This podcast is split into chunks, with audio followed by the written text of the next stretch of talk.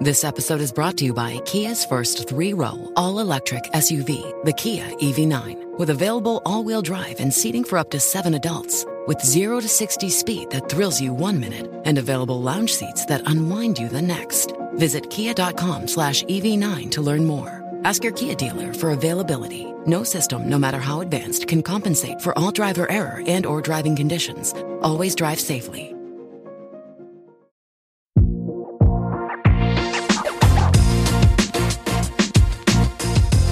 Behind the Knife, the surgery podcast. Relevant and engaging content designed to help you dominate the day.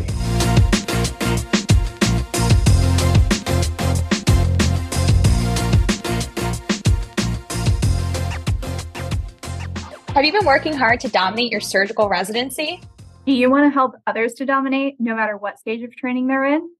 Hi to all of our BTK listeners. My name is Nina Clark, general surgery resident at the University of Washington. And I'm Jessica Millar, general surgery resident at the University of Michigan. We both have had the privilege of working as behind the knife education fellows for the past year, and we're excited to continue growing our team. Are you a surgical resident interested and enthusiastic about surgical education? BTK is offering a two year surgical education fellowship starting July 1st, 2023, and ending June 30th, 2025. Only residents who are starting a two year block of professional development time away from full time clinical activity will be considered. And you have to ensure that your institution and mentor approve of this fellowship. Fellows will be deeply involved in the BTK activities. The two of us have worked on an ABSITE revamp, knot tying video series, our new trauma video atlas, and a comprehensive student resource, just to start. While this is an unpaid internship, you'll have access to the, all of the behind the knife resources like illustrators, editors, recording and video equipment, and more to help make high quality surgical education content. Applications are due April 16th, and you can find the link to the application in our show notes or on our Twitter page at Behind the Knife. You can also contact us at hello at behindtheknife.org with any questions. We've had a great time so far this year, and there's only more to come. We hope you'll consider joining us. Hello, and welcome back to another journal review in thoracic surgery with your Swedish Medical Center thoracic surgery team. I'm Kelly Daus, and today I'm joined by my beloved co host, Dr. Megan Lenihan, and our esteemed attendings, Dr. Brian Louie and Dr. Peter White. We are really excited to share with you this journal club today covering the Checkmate 577 trial, which changed the game in the adjuvant management of esophageal and GE junction cancer we hope to share some stellar pearls regarding the treatment of esophageal cancer, comprehensively review this landmark trial, discuss the impact it's had, and where we go from here as we continue to make advances in the treatment of this challenging and aggressive cancer. I think that's what makes research in this field so essential. It's pretty awful to tell a patient that even after they've had chemotherapy plus radiation therapy plus surgery for trimodality therapy, that there's still up to 70 75% chance likelihood that they don't have complete response, they have residual disease, and that their recurrence rate is so high. Peter, that's so true, and the patients were so excited to hear about this trial. Uh, and you know, the complete pathologic response rates still are not very good. And in the cross trial, only 49% of those that had squamous cancer got a pathologic response, and for adenocarcinoma even lower at 23%. So there's a lot of folks with residual residual disease. Luckily, a lot of exciting research out there right now to try and change that. So let's dive into Checkmate 577. This study evaluated the use of nivolumab, a PD-1 or a programmed death 1 inhibitor in esophageal cancer, specifically as an adjuvant therapy in stage 2 and 3 esophageal and GE junction cancer in patients who received adjuvant chemoradiation, had an R0 resection, and did not have a complete pathologic response. This was a global, randomized, double blind, placebo controlled phase 3 trial that underwent enrollment and data collection from 2016 to 2020, with initial results published in the New England Journal of Medicine in April of 2021. Great. Uh, so, in other words, these are resectable, locally advanced cancers. They undergo standard trimodality therapy with chemotherapy plus radiation concurrently for induction, followed by surgery for resection. And then within the resection bed, there's residual disease. This can either be at the primary tumor sites of the esophagus or within the lymph nodes after surgery. So let's briefly review the TNM staging of esophageal cancer. So, Kelly, walk us through that. Okay, so T1A invades the lamina propria, T1B invades the submucosa, T2 is going to extend into the muscularis propria. When you get to T3, you're invading the adventitia, and then your T4 tumors are those that are going into surrounding structures. Um, stage 2 cancers are going to be T2 or T3 with no nodes, or a T1 or T2 tumor that has one or two positive nodes. And then when you get to stage 3, these are going to be T3 and T4 tumors that have positive nodes but no distant metastasis. Right. It's important to note that N1 versus N2 versus N3 disease is based on the number of involved lymph nodes. So 1 to 2 lymph nodes for N1 disease, 3 to 6 for N2 disease, 7 or more lymph nodes for N3 disease. There are some also, uh, there's also some differences between clinical and pathologic staging, whether they had induction therapy, whether or not they're adenocarcinoma or squamous cell, but we won't go into those details. For those interested in some light reading, the NCCN guidelines are a really great place to start. I'm not sure that's light reading, but okay. In the Checkmate 577 trial, we are specifically looking at T2 or greater cancers, which are those, as Kelly said, that invade the tumor invades the muscularis propria and or often have involved lymph nodes but with no distant metastases. This is the subgroup of patients that, based on NCCN guidelines, are recommended to undergo trimodality therapy with neoadjuvant chemoradiation with platinum based therapy plus a taxane or fluorouracil followed by surgical resection. Great. So, Megan, as a refresher, what defines a GE junction tumor, uh, which would be treating according to these guidelines? Junctional tumors are centered no more than two centimeters onto the proximal stomach, whereas tumors beyond two centimeters below the GE junction are treated as gastric cancer. And just to make sure, that's the epicenter of the tumor, not necessarily the uh, distal extension. Great. So now that we've established all these patients were stage two or stage three, all underwent neoadjuvant chemoradiotherapy, and they all underwent esophagectomy. What are the, some of the pertinent characteristics of this study population? So, the group that they were looking at histologically, uh, 70% of their patients had adenocarcinoma and 30% had squamous cell. For location, approximately 60% were esophageal tumors and 40% were GE junction cancers. They had about 35% that were stage two and 65% that were stage three. That's great. We all know all these patients did not have complete pathologic response, but what were the distributions we are looking at when we're talking about the difference between tumor and the residual or residual tumor in the specimen of the esophagus or nodal disease? So about 40% were node negative on their final path and 60% were N1 or greater. And for residual tumor size, 5% were T0, 40% were T1 or T2, and 55% were T3 or T4. Other basic characteristics to note are that the average age was 60, 80% were male, 20% were female, 80% were white, and 15% were Asian. All right, that's a great overview. Uh, gives us important information about the background of the study. Uh, it's also important to note that all the proportions that we just mentioned were equivalent in both arms hang on. What about receptor status? We're talking about a monoclonal antibody. In breast cancer, you only give Herceptin to patients with HER2 positive breast cancer. Does this need to be targeted specifically at patients with PD-L1 expression? That's an excellent question, Megan, and highlights the importance of understanding the PD1 pathway. I almost always need a picture to remind myself of the steps, but we'll try and break it down for everyone out there. PD1 is a receptor expressed on T cells. It binds to its ligand PDL1 on other cells in the body as part of self tolerance. When they bind together, it initiates an inhibitory cascade which blocks T cell activation, proliferation, and cytotoxin secretion. Its normal function is to prevent T cells from attacking and destroying normal healthy cells in the body. But as you can imagine, upregulating this inhibitory cascade and decreasing the activity of the immune system is also beneficial to cancer cells. Exactly. Uh, cancer essentially hijacks the pathway, overexpresses PD L1, which causes the tumor microenvironment to have low levels of T cell activation. This enables the cancer to evade detection by the host immune system and enhances the rapid, unchecked proliferation of tumor cells. And this is where immunotherapy comes into play. If we have a great drug which blocks this tumor upregulation, well, then the patient's own immune system can fight back. It recognizes the tumor cells as foreign and it can initiate programmed cell death.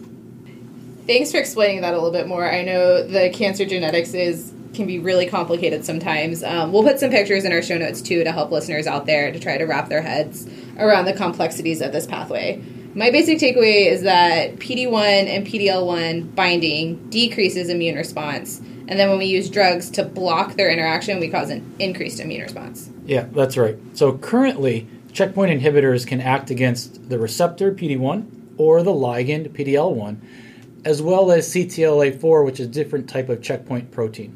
Nivolumab is a monoclonal antibody that binds to PD1 receptor. By blocking PD1, we put a halt on this inhibitory pathway, which enhances the immune response to the tumor cells. So, as a result, T cells are activated, they proliferate, they secrete cytotoxins, and then induce apoptosis and programmed cell death within the tumor cells. So, you'd think that cancer cells would need high expression of PDL1 to see a large treatment effect with nivolumab, wouldn't you? Well, that's the thought, but you don't need to specifically target tumors with a high PD-L1 expression for nivolumab to be effective, because the drug target, the drug's target isn't on the cancer cells; it's on the T cell. Nivolumab is a monoclonal antibody against PD-1, and like Peter described, this receptor is present on the T cells throughout the body. In this way, you are upregulating the immune system as a whole any cancer cells who do exhibit PDL1 overexpression can no longer be effective in their attempt to downregulate T cell activation because the PD1 receptor on the T cell is now blocked. Now, in the study population, they did measure PDL1 expression on tumor cells, although this was not an inclusion or exclusion criteria for the study. They used a qualitative immunohistochemical assay and in other cancers, such as non small cell lung cancer, squamous cell head and neck cancers, and urothelial carcinomas, we'll see even with just greater than 1% PDL1 expression on this assay that can be associated with enhanced survival in the use of nivolumab. And while even though this assay hasn't yet been validated for esophageal and GE junction cancers, the um, authors of the study did send tissue samples from the surgical pathology of all the specimens um, for PDL1 testing. Um, and they report that 70% of the study participants had less than 1% PDL1 expression, um, and 30% had greater than 1% PDL1 expression. So, based on the data that we know from the other cancers that Megan mentioned, this would indicate that only 30% um, may have had enhanced survival with nivolumab treatment. There are two key points here that immunohistochemical staining is of variable accuracy, and expression is not necessarily uniform throughout the tumors in the real world, just because a sample from a patient does not stain very positive for PDL1 doesn't mean they might they won't have a benefit from nivolumab. Also, this particular assay has not specifically been specifically validated for esophageal and GE junction cancers, as Kelly said. The study was designed to answer the question: Is nivolumab effective regardless of PDL1 expression in the tumor? All right, great, Brian. Hello, listeners. Patrick Georgoff here. I wanted to tell you about a very cool study being run by our friends at Brooke Army Medical Center. They are working to better define proficiency based metrics for competency in commonly performed robotic general surgery procedures. If you are a general surgery resident or practicing surgeon who performs robotic assisted cholecystectomies or inguinal hernia repairs, check out the show notes for more information on how you could be compensated $500 per video submitted. That's right, $500 per video submitted. All right, a bit of an addendum.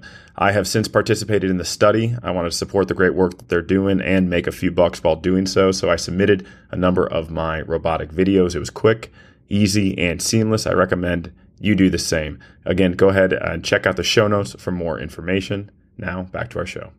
So let's move forward and discuss the study design. Kelly?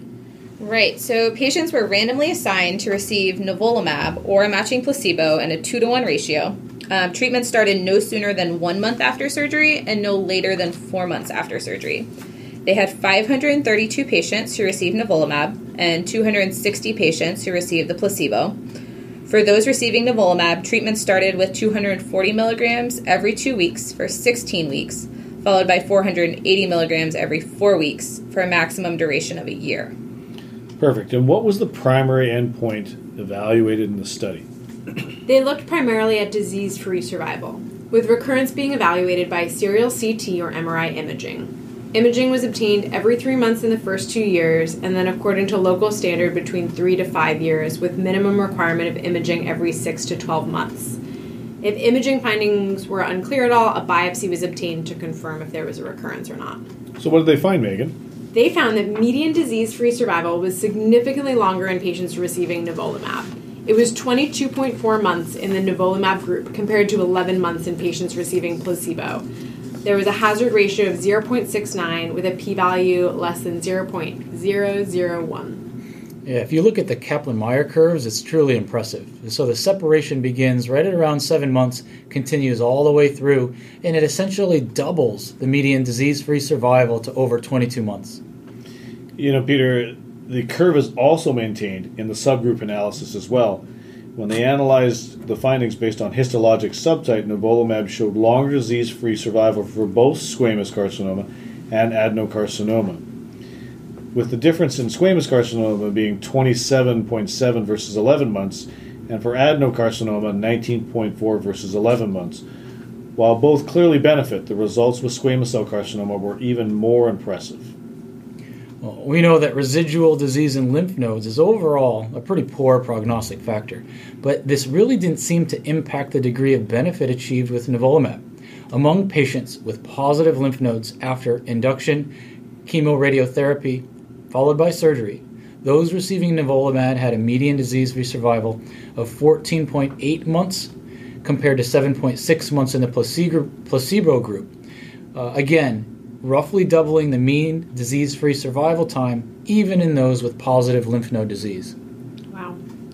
One of the interesting things to me is that even when disease free survival was stratified for the PD L one expression, the nivolumab group was superior to placebo in both those with strong and those with low PD L one expression on their immunohistochemical assay.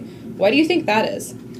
I don't think anybody truly knows the answer to that question. I think this goes back to what we were discussing earlier regarding the mechanism of action of nivolumab and how it is blocking the PD-1 receptor on T cells so that the level of expression of PD-L1 on the tumor is a non-factor, as well as the fact that immunohistochemical staining is a variable accuracy, and this assay has not been validated in esophageal or GE junction cancers. Thanks, Brian. Uh, so, what about the secondary endpoints? So, what else did they look at in the study?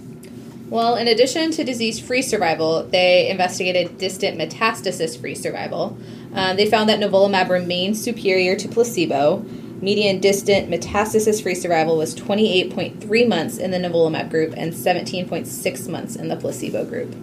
And of course, they wanted to make sure that this therapy was tolerated. So, one of the other secondary endpoints was frequency of adverse events among the two groups.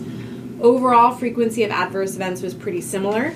Grade 3 or 4 adverse events occurring in 34% of the nivolumab group and 32% of the placebo group and more serious adverse events of any grade was around 30% in each group. Yeah, the most common adverse events that could be attributed to the trial regimen were things like fatigue, diarrhea, pruritus, and rash. Um, and these were more frequently noted than the nivolumab group than the placebo group. Yeah, I think the bottom line here is that there isn't anything in the adverse event analysis that would really negate the disease free survival benefit. Uh, the most serious immunologic consequence they mentioned from nivolumab group was pneumonitis, and this occurred in less than 1% of all the treated patients. Agreed, Peter. I think the takeaway here is nivolumab provides a disease free survival benefit without increased risk or incidence of adverse events. But remember, there are some clear contraindications to immune therapy, such as those with pre existing autoimmune diseases.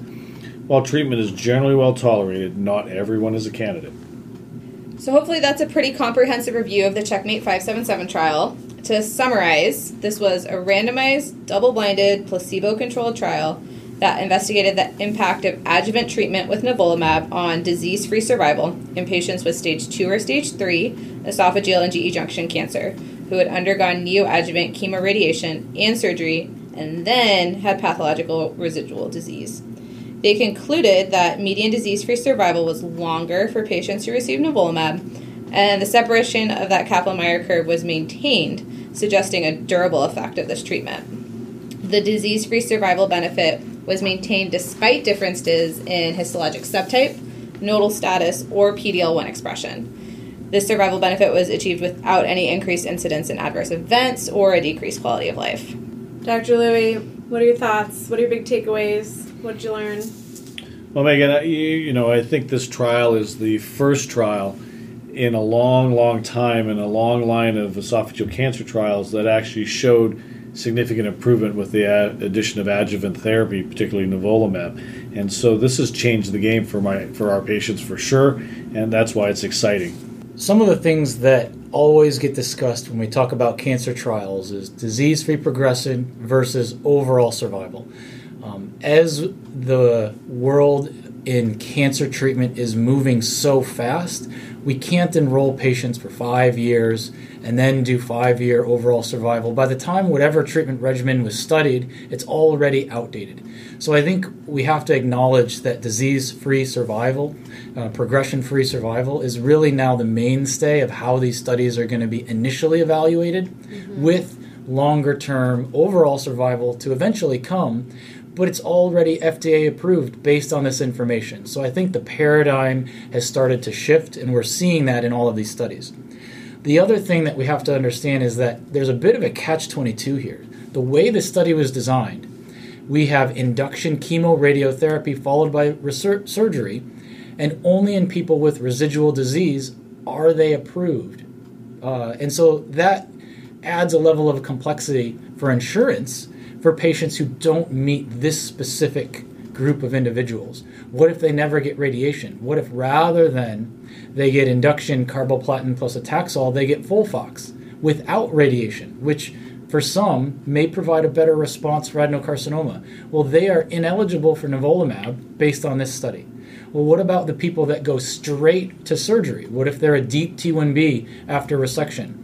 And then, what if they have N1 disease in their pathologic resection? Well, had they had induction therapy, they would have been a candidate, but now they're not. And so it does limit some of what can be done specifically for patient directed therapy, but it's definitely a start. And hopefully the indications will just be expanded. Any other thoughts? Things you want to get out there? Yeah, well, when we talk about immunotherapy, there's another um, big thing that's discussed, and it's about priming the immune system with rather than adjuvant therapy after the primary tumor and lymph nodes have already been removed, but instead giving it up front in the neoadjuvant setting. Mm. The thought is that you have all of these tumor cells, you can prime the immune system to get an even more robust response because now they have something to actually attack. Rather than trying to pick out all of these little tiny floating cells that may or may not be there in the adjuvant setting. That makes a lot of sense. Yeah. And so we know that there's some of those trials that are in the works. Some of our friends at Memorial Sloan Kettering are working on that mm-hmm. right now. And I think that's going to be the next step for immunotherapy, just like it has been for lung cancer, for other cancers, is moving immunotherapy into the neoadjuvant setting. Yeah, you know, Peter, I think this, like you said, this area is moving super fast. And, um, and it's really cool to finally see some movement on the lung cancer and the esophageal cancer side, which have been deadly cancers for a long time, and the patients have some hope here. And as physicians, we have some hope here. And you know, even the positivity of this trial was so strong that insurance began approving it as soon as the publication results were done. It wasn't a long process to wait. Mm-hmm. Insurance had to move because the trial results were so strong they couldn't deny it. Yeah. As we look towards future areas of research, the investigators at the Checkmate 577 trial have a planned analysis of overall survival on the horizon with an estimated completion date in 2025. Additionally, researchers are investigating the impact of checkpoint inhibitors in patients who are undergoing definitive chemoradiation treatment for esophageal cancer that's not amenable to surgical resection. The Keynote 975 trial is underway investigating the use of pembrolizumab, another PD1 inhibitor, in this patient population. And there are trials investigating checkpoint inhibitors as neoadjuvant or adjuvant treatment for gastric and G junction cancer, as Dr. White was mentioning. There's a lot of exciting research which will emerge over the next few years and continue to change the game in treatment of these cancers. And hopefully, we will be here to tell you about it next time. So, thank you as always for tuning in to another Swedish Thoracic Surgery Journal review. Dominate the day. Be sure to check out our website at www.behindtheknife.org for more great content. You can also follow us on Twitter at Behind the Knife and Instagram at Behind the Knife Podcast. If you like what you hear, please take a minute to leave us a review. Content produced by Behind the Knife is intended for health professionals and is for educational purposes only. We do not diagnose, treat, or offer patient specific advice. Thank you for listening. Until next time, dominate the day.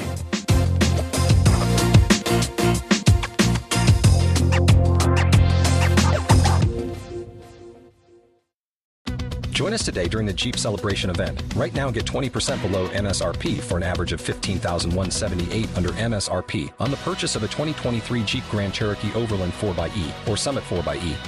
Not compatible with lease offers or with any other consumer incentive offers. 15,178 average based on 20% below average MSRP from all 2023 Grand Cherokee Overland 4xE and Summit 4xE models in dealer stock. Residency restrictions apply. Take retail delivery from dealer stock by 4 1. Jeep is a registered trademark.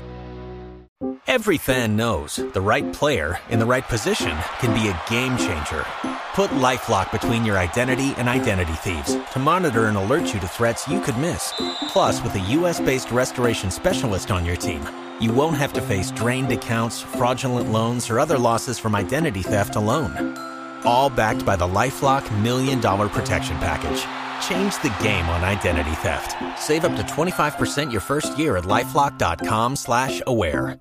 With LinkedIn Jobs, we tap into a network of more than a billion professionals to help you find quality professionals quickly and easily for any role you need. Marketing wizards? Found them. Software engineers? Found. That project manager I could never seem to hire? And found. LinkedIn Jobs quickly matches your roles with candidates with the right skills and experience. In fact, 86% of small businesses get a qualified candidate within 24 hours. Post your first job for free and get started at linkedin.com slash spoken. That's linkedin.com slash spoken. Terms and conditions apply.